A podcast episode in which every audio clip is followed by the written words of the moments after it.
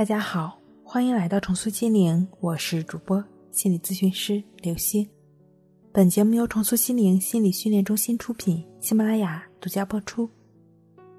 今天要分享的内容是：静不下来，焦虑、强迫如何顺其自然？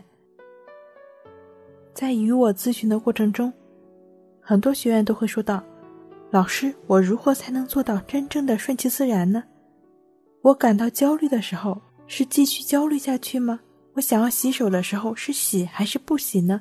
是强迫自己要顺着想去洗手的这个行为去做，这就是顺其自然了吗？对于焦虑强迫的朋友来说，很多人都了解过顺其自然、为所当为，但是很多人也同样存在一样的困惑。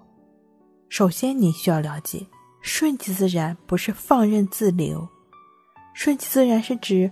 我们允许我们的情绪、思维、想法等等的出现，但允许不是说我们就要认同、认可他们。我们行动的出发点是以事实，也就是现实生活为基本出发点，而不是我们需要在头脑的层面去认同什么。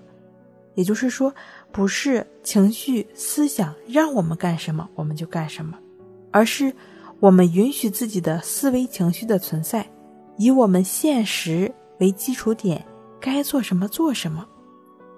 比如说，今天你要主持会议，那之前呢，可能你没有主持会议的经验，第一次做这样的工作呢，会有压力，甚至可能会有恐惧感，也可能会有一些手脚出汗啊、心跳加速啊这些躯体上的反应。这种问题每个人都会出现。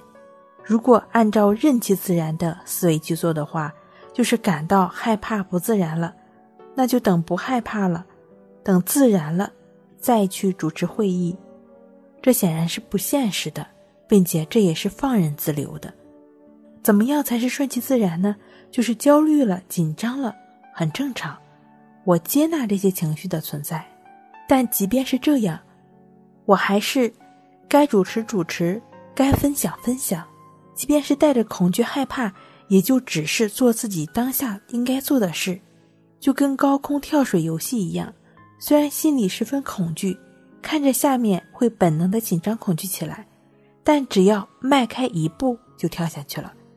过了这一步，你才能真正体验到高空跳水给你带来的刺激和愉悦感。如果你一开始就退缩，接下来再遇到类似的问题的时候呢，就可能更多的是无力感。所以，顺其自然是什么呢？就是不再枉费精力和时间，去消除或者纠正自己的思想或情绪反应，而是针对当下做自己应该做的、能做的，依靠自己的行为活动，在实践中提升自己的掌控感，而不是试图等情绪或行为转变了之后再去行动。好了，今天跟您分享到这儿，那我们下期再见。